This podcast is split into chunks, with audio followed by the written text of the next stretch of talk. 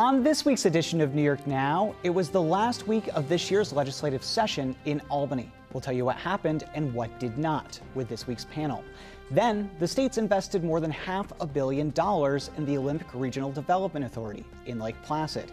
NPR's Brian Mann joins us with that story. And later, we take you to a school where poetry is being used in a different way. I'm Dan Clark, and this is New York Now. Today, the Senate majority will pass legislation. I will fight like hell for you every single day, like I've always done and always will. passing these bills on the floor, making yet another stand. uh, for New York. Welcome to this week's edition of New York Now. I'm Dan Clark. This week was the last scheduled week of this year's legislative session in Albany. That means, unless they come back for a special session later this year, the state legislature is officially done until January. But that doesn't mean it was a slow week. In their final days, lawmakers appeared to strike a deal on the Clean Slate Act. And as we predicted last week, the bill has changed in the meantime.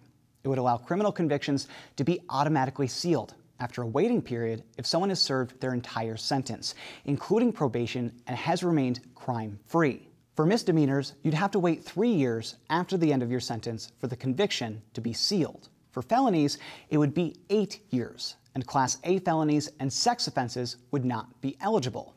And those conviction records would still be available to certain people. Law enforcement, court officials, gun licensing agencies, and more would still have access. But most prospective employers and landlords would not, meaning people wouldn't be denied housing or a job because of a past conviction.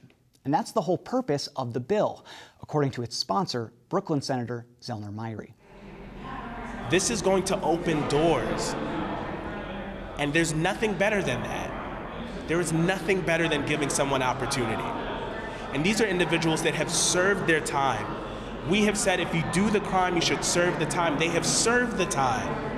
And they have come back out, and we have told them actually, we want you to serve more time. We want you to be punished in perpetuity. It's not right.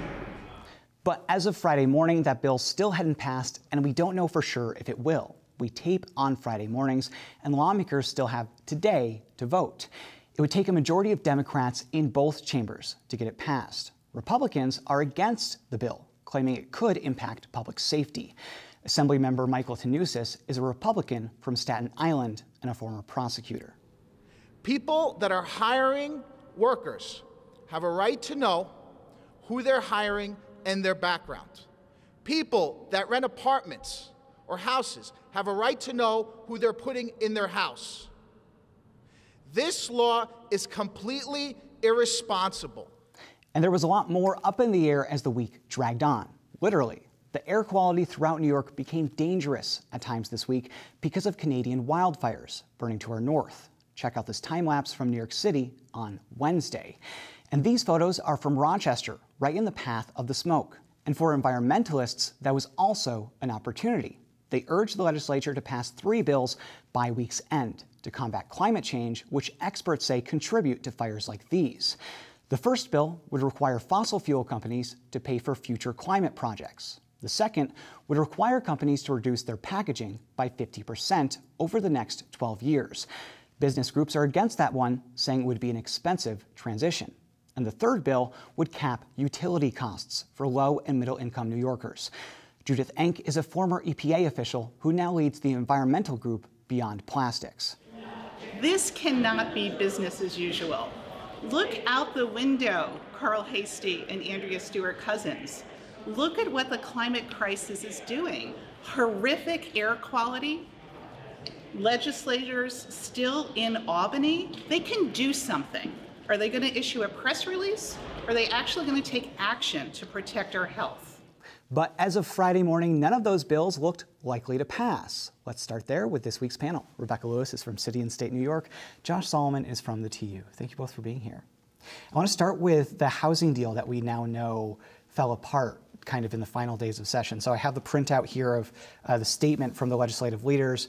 They had basically told everybody that they had a deal between the Senate and the Assembly that included things like uh, housing vouchers, extension of 421A, which we talked about a little bit on the show, good cause eviction, um, a bunch of other stuff. Rebecca, uh, you've been watching this. What do you think happened here? I mean, they blame it on the governor not wanting to go along with their package, but this is something that they've been working on for presumably five months. Well, that's that's a lot of presumption. yeah. Uh, they didn't form a working group until about a week before the end of session, so Oh hard my to gosh. say. Yeah. It's it depends on who you ask. Uh, I have sources in in the legislature who will say co- conflicting things. Who will say, yes, we had the votes on, in particular, good cause eviction, a version of it that is easily the most controversial part of that housing package. Who say, well, my understanding was we didn't quite have a deal, but we were, you know, close to it and we were getting the votes, and then others who said, no, we absolutely had a deal, we had the votes, and the governor killed it.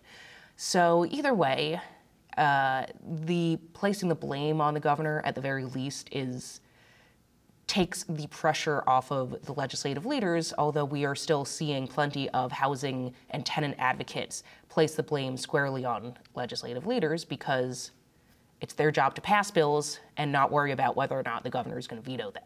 Right, the governor had responded, not the governor, but her communications director had responded to the press in a statement basically saying, if you had a deal, why didn't you pass it? Because that's how government works. They pass the bills, like you said.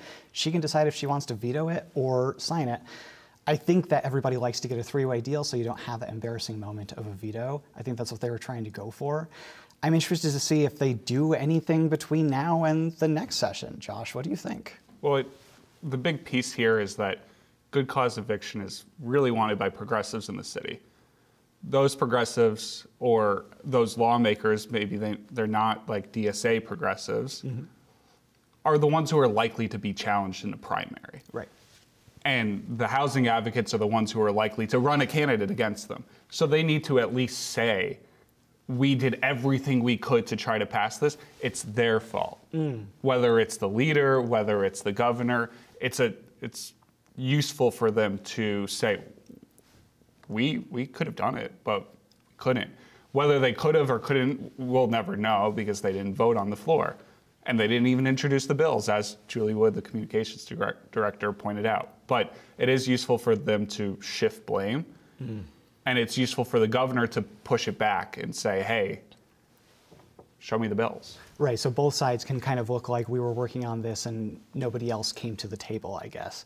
It, it's interesting when you look at Albany politics from that lens because I saw their statement yesterday, uh, the legislative leader statement yesterday, as kind of one of their stronger um, moments of standing up to Governor Hochul, which they've had a relatively good working relationship with, aside from her nominee for chief judge this year and her lieutenant governor from last year and a few other things.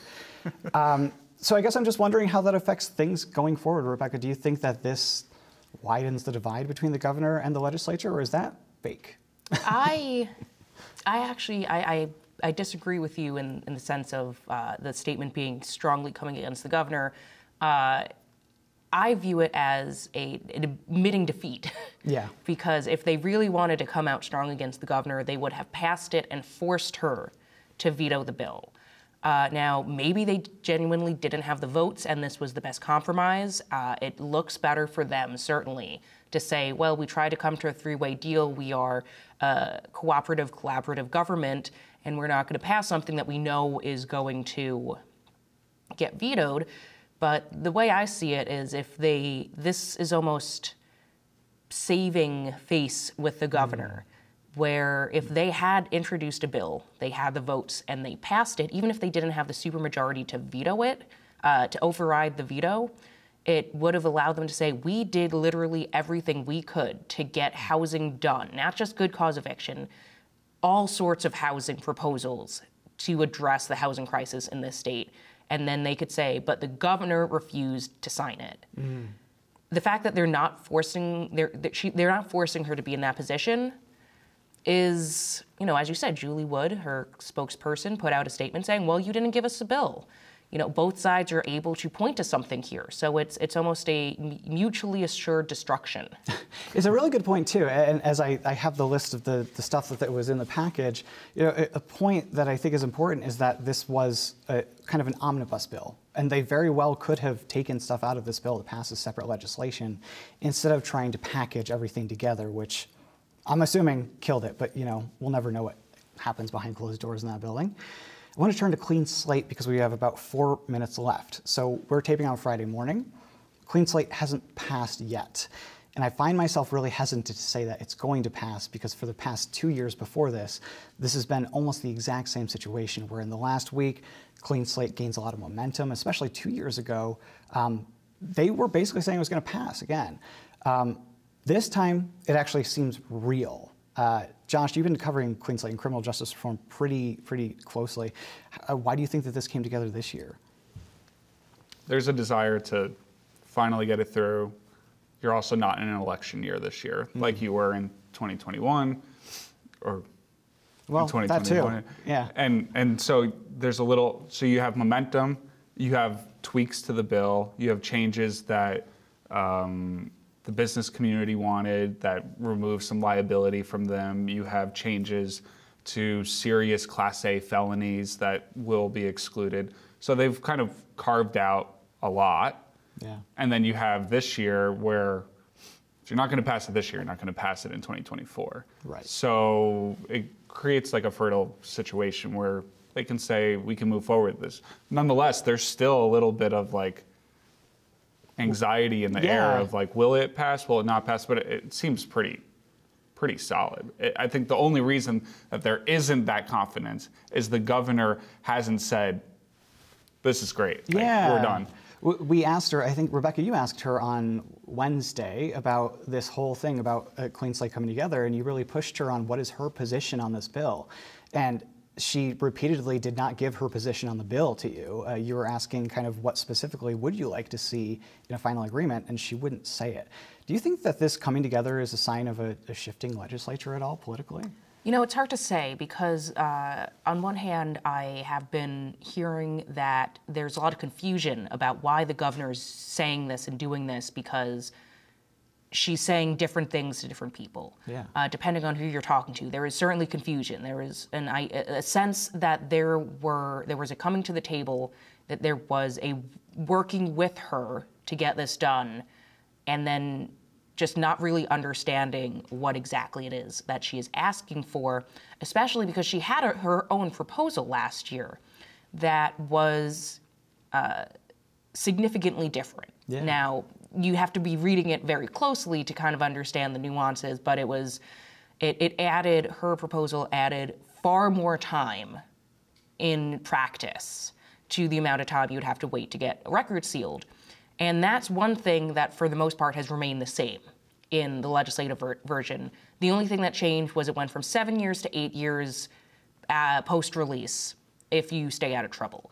It did not incorporate uh, Hochul's version of calculating what exactly does eight years mean. Right. And so the various changes, you know, some of the changes were made for uh, hesitant assembly members where the bill has died in the past. Some of it was made for concerns, as Josh said, for business leaders and just generally, you know, concerns about, well, will this apply to a murderer? Mm. But not the main difference between the governor and the legislature based on her proposal from last year and the fact that she won't say specifically what it is that's still potentially the holdup because she called this conceptual. Right. It's doesn't really leave much to go off of other than what she said last year. And what she said last year, there's still a difference between that and what we have now. Well, we will see how it shakes out later today. Maybe I won't. I don't think I'm going to go to the Capitol, so good luck to both of you. Rebecca Lewis from City and State New York, Josh Solomon from the TU. Thank you both. We'll have more on the end of session next week. But turning now to the North Country. It's been more than 40 years since the Winter Olympics were held in Lake Placid in the Adirondacks. That was in 1980. But if you visit Lake Placid today, you'll find that the sites of those Olympics are still surprisingly active.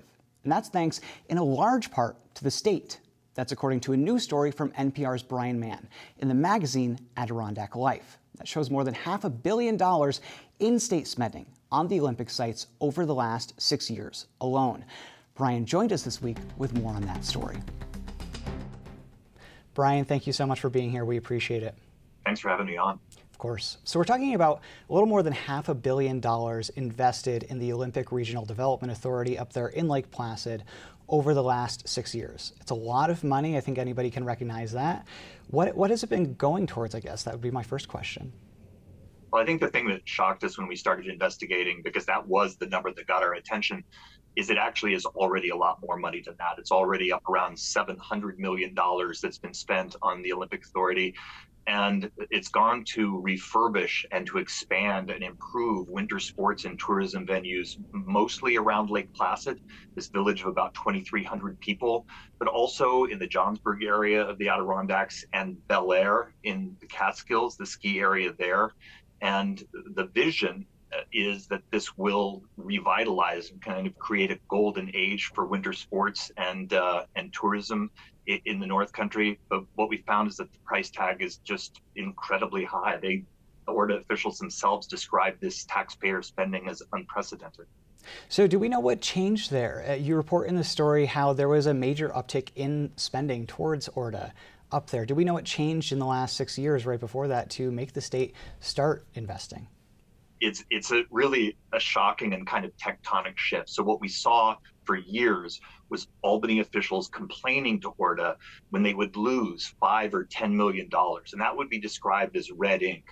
And so, about six years ago, the CEO, the current CEO of ORDA, Mike Pratt, went to Albany with other boosters of the Olympic vision, and they convinced the Cuomo administration to flip that narrative. We're not going to talk about losses of $5 million let's talk about investments of 100 150 million dollars. And ultimately what we find is that they are now on track within the next couple of years to spend a billion dollars. And and what albany officials say is look we think that this will create economic activity. It'll attract tourists. It'll be a really big boon to the north country uh, and also to the catskills. Uh, what we found were some real questions about the management and the planning uh, to make that huge investment actually pay off. Yeah, talk to me about that part. What were those questions that you found? Uh, what did you see? Well, so ORDA has always had a very troubled financial history.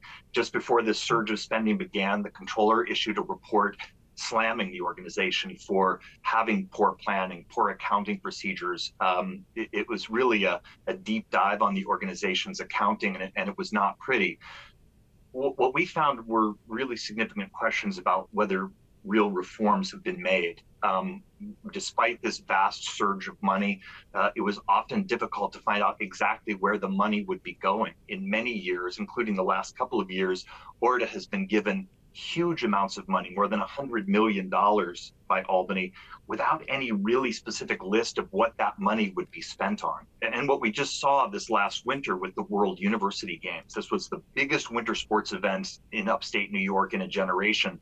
Um, state officials spent more than half a billion dollars preparing for it. $552 million by their accounting. And what we found was that it generated only about $700,000 in actual ticket sales. Wow. And none, none of that money went to ORDA. And, and ORDA officials just couldn't really account for why they had made those decisions, why attendance was relatively poor, and then why the dollars didn't come back to the state organization that really fostered the event. You know, given all of that, it sounds like in the long term, we don't really know how this spending is going to impact ORDA and the region. Do people say it's at least paying off in the short term as we see uh, these large sums of money flow into it? Look, if you spend hundreds of millions of dollars on small mountain villages, there's going to be an economic impact. And there are many people who we spoke to who say ORDA is an essential organization. Now that the scale of spending is literally tenfold what it used to be, um, what we wanted to ask is exactly that question Is there planning for how this is all going to work long term? And we really couldn't find that plan. Or ORDA officials believe they are a bigger and bigger economic engine for upstate New York. Um, we found questions about that, but clearly revenues are up, crowds are bigger. But at the same time, expenses to taxpayers also appear to be on the rise. All right, NPR's Brian Mann, great reporting. Thank you so much. Thanks for having me on. And another factor impacting all of this is climate change and how ORDA will cope with it. We'll link to that full story on our website. As always, that's at nynow.org. But turning now to education in New York. Poem Renovation is a free website where you can take words from a poem, mix them up, and rearrange them to make a new poem. The artist who created the site says it's designed for self expression. And now she's brought that concept into the classroom. In this story from producer Catherine Rafferty, we see a different side of poetry at a local school district. Take a look.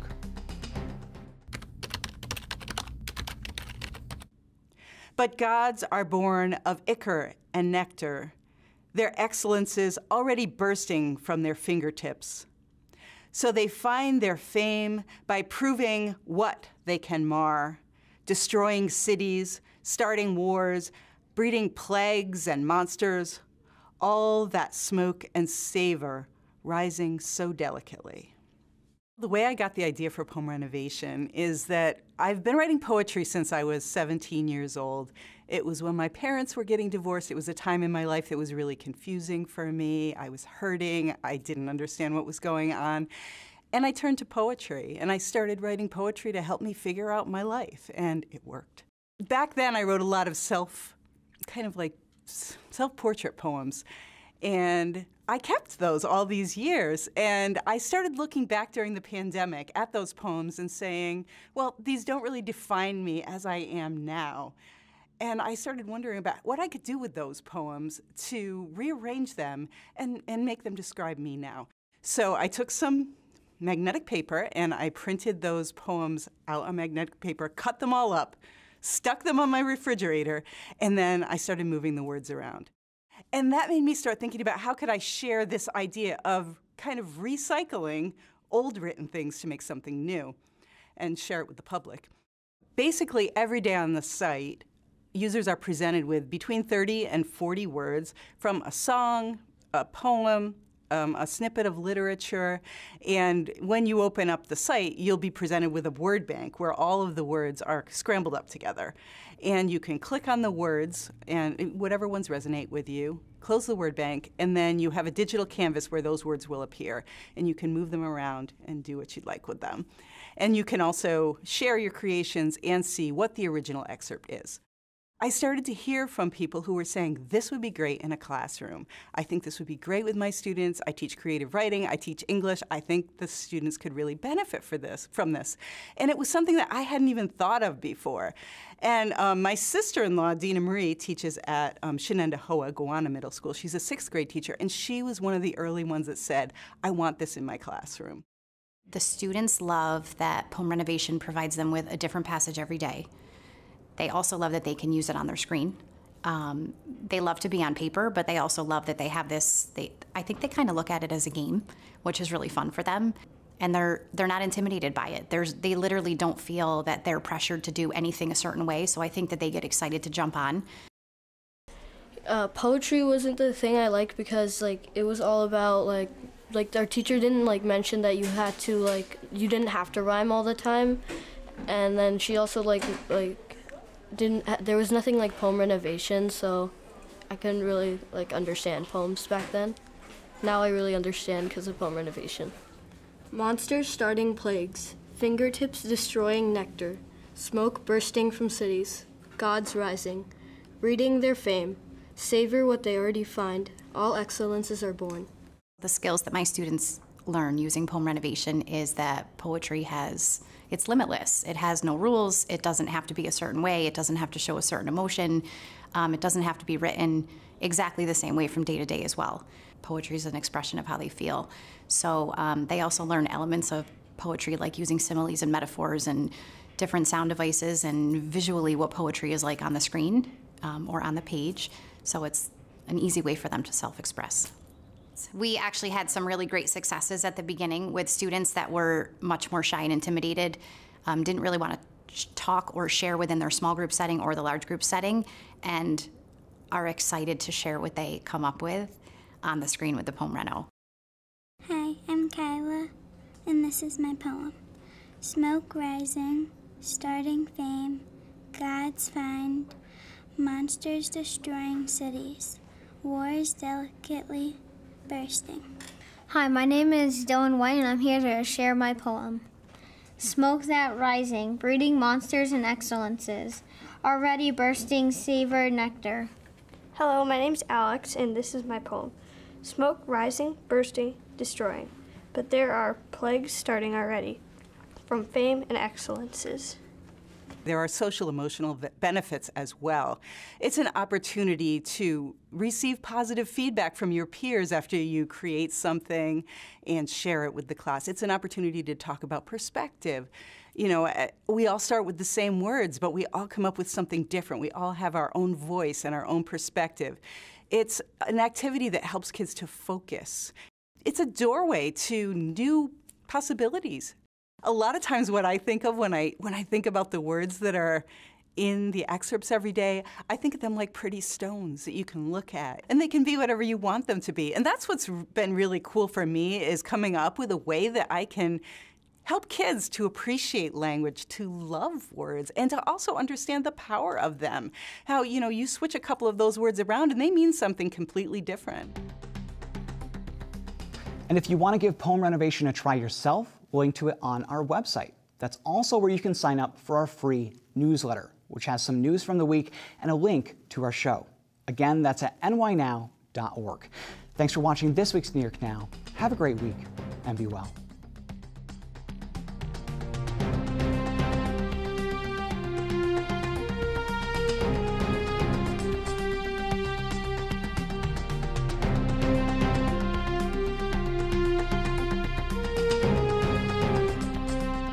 Funding for New York Now is provided by WNET and by the New York State Education Department.